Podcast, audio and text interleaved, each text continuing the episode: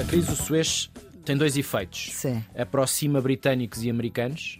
Britânicos por uma necessidade estratégica, para não ficarem excessivamente dependentes do eixo franco-alemão continental, não pertencendo à União Europeia, ou à CE, À na época, altura- naquela na altura. E aproxima a Paris de Berlim. E é esta aproximação que também depois dá tração suficiente para os meses que antecedem o Tratado de Roma. Portanto, 57. são elementos exteriores à Europa, Uhum. de guerra e paz, digamos assim, que mais uma vez aceleram o processo de integração. Portanto, o processo de integração é profundamente marcado na sua origem Uhum. e nas suas fases iniciais por eh, dimensões geopolíticas externas ao continente europeu. Não, não- não deriva só da Segunda Guerra Mundial. Tem outros elementos, outros condimentos que forçam, mais uma vez, tá, o alinhamento entre vontades políticas fundamentais. Estamos com Bernardo Pires de Lima, é mestre em Relações Internacionais pela Universidade de Lusíada de Lisboa. A formação base é Ciência Política também na Lusíada. É investigador do IPRI, do Instituto de Português de Relações Internacionais da Universidade Nova de Lisboa, e fundou um grupo de reflexão sobre o futuro de Portugal com os nascidos pós-25 de Abril. Sem filiação partidária, é conselheiro político do Presidente da República e, além de estar muito presente na comunicação social, é aqui comentador da Antena 1 e da RTP para questões de política internacional, que domina. Tem mais de uma dezena de obras publicadas e recentemente atualizou o seu Putinlândia, que é um livro de 2016 que lhe valeu o Prémio Medeiros Ferreira, um entre vários. Bernardo Pires Lima, muito obrigada por ter aceitado este desafio do Serviço Público Bloco de Notas da Antena 1. É um programa que ajuda quem está nos últimos anos do secundário, mas também quem quer saber mais. E hoje nós vamos querer saber mais sobre como é que se constituiu esta nova ordem internacional, que já não é nova, porque agora está a ser posta em causa, mas enfim, a nova ordem internacional no pós-guerra, no pós-segunda guerra. É matéria de 12 ano. Bernardo Pires Lima, como é que se reconstruiu o mundo depois da Segunda Guerra Mundial? A palavra é mesmo reconstrução, não é? Reconstrói-se porque há um Porque se alinhamento- porque se destruiu. O nível de destruição era muito grande e era consecutivamente destruidor, não é? Eh, guerras europeias, sobretudo, com eh, geografias depois de alastramento no Pacífico, África, etc. Houve ali um alinhamento de vontades políticas depois de uma destruição maciça que convergiram num plano eh, que começou por ser um plano de segurança, um plano de segurança que passa por um alinhamento entre o Reino Unido e os Estados Unidos. A proposta é de 47 do Ministro dos Estrangeiros britânico Ernest Bevin ou George Marshall, Ministro dos Estrangeiros americano, na construção de uma aliança permanente Entre ingleses e entre americanos. ingleses e norte-americanos, alargada a outros países, nomeadamente Portugal, que se vai chamar NATO.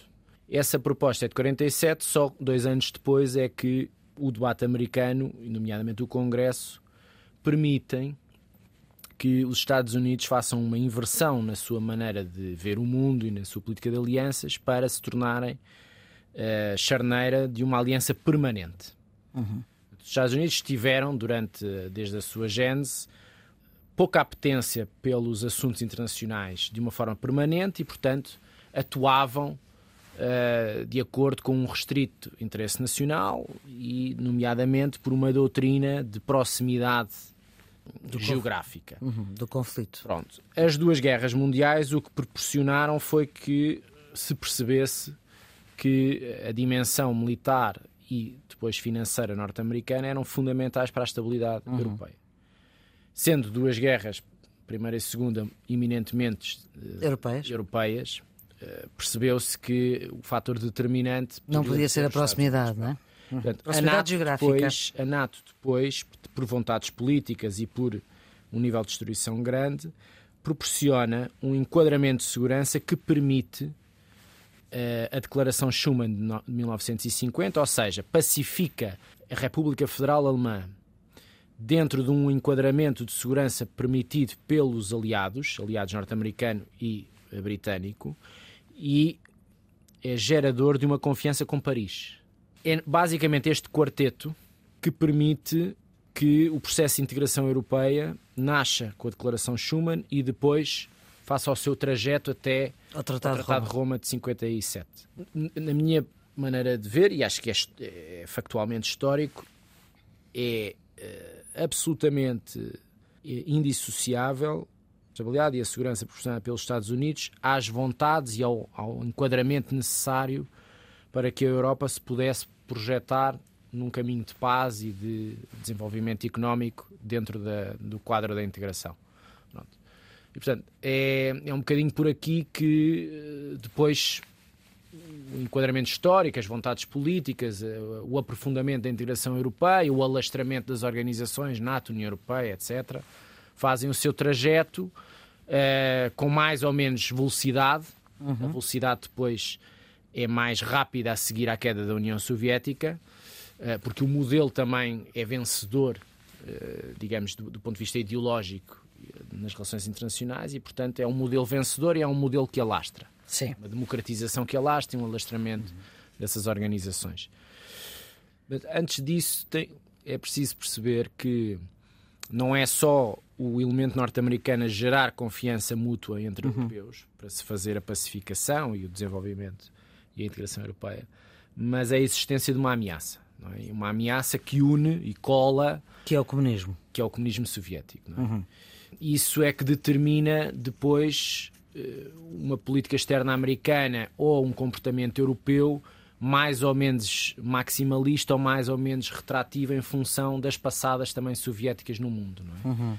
Eh, e aí há presidentes americanos que têm uma, uma que são mais voluntaristas no, no plano militar e, e, até estratégico, e outros que uh, se retraem mais e acham que a frente interna é mais uh, prioritária do que a frente externa, e portanto a doutrina da contenção ao longo da Guerra Fria é menos explorada se nós tivéssemos que definir Sim. este conceito, Guerra Fria, para já balizá-lo no tempo e depois como é que o podíamos eh, definir? A Guerra Fria é um, um choque.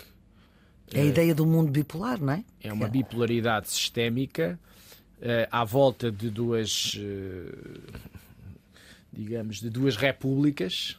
Sim, não são monarquias. Uma mais imperial do que a outra, com modelos distintos, um modelo democrático e um modelo autoritário à volta de duas único, é? alianças é? militares, uma mais por aceitação, outra mais imposta, Pacto de Varsóvia e NATO, com modelos diametralmente opostos de sociedade e, portanto, de influência também nas suas geografias de interesse. É?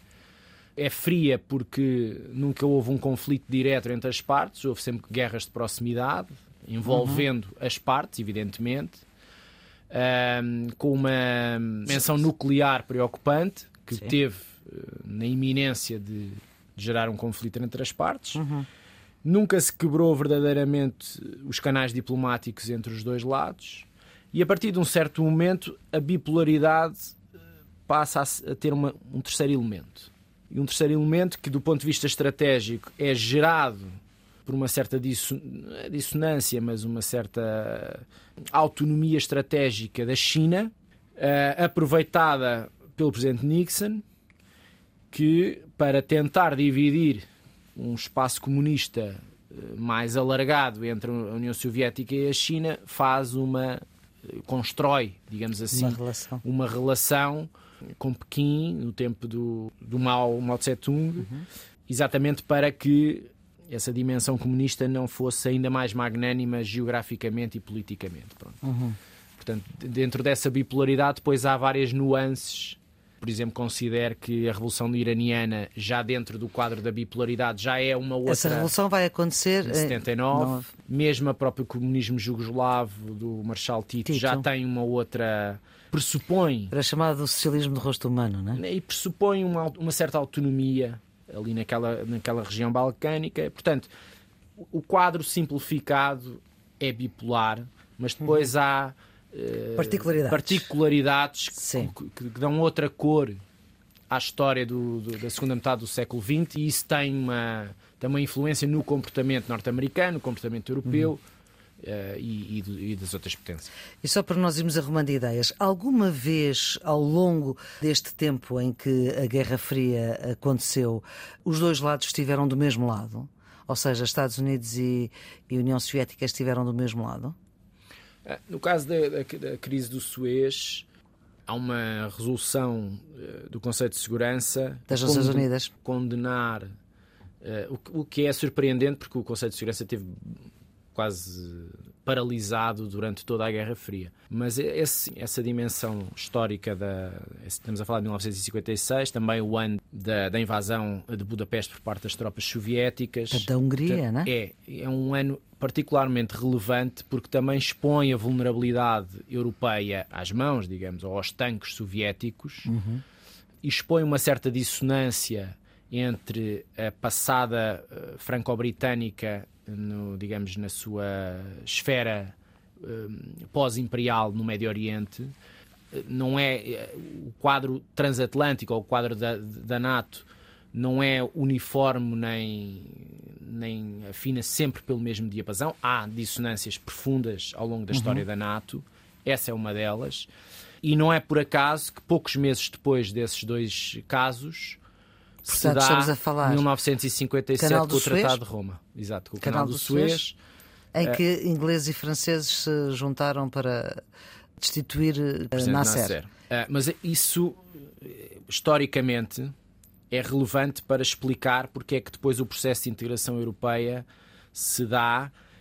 A crise do Suez tem dois efeitos. Sim. Aproxima britânicos e americanos, britânicos por uma necessidade estratégica, para não ficarem excessivamente dependentes do eixo franco-alemão continental, não pertencendo à União Europeia, ou à CE, à época, na altura, naquela altura, altura, e aproxima a Paris de Berlim.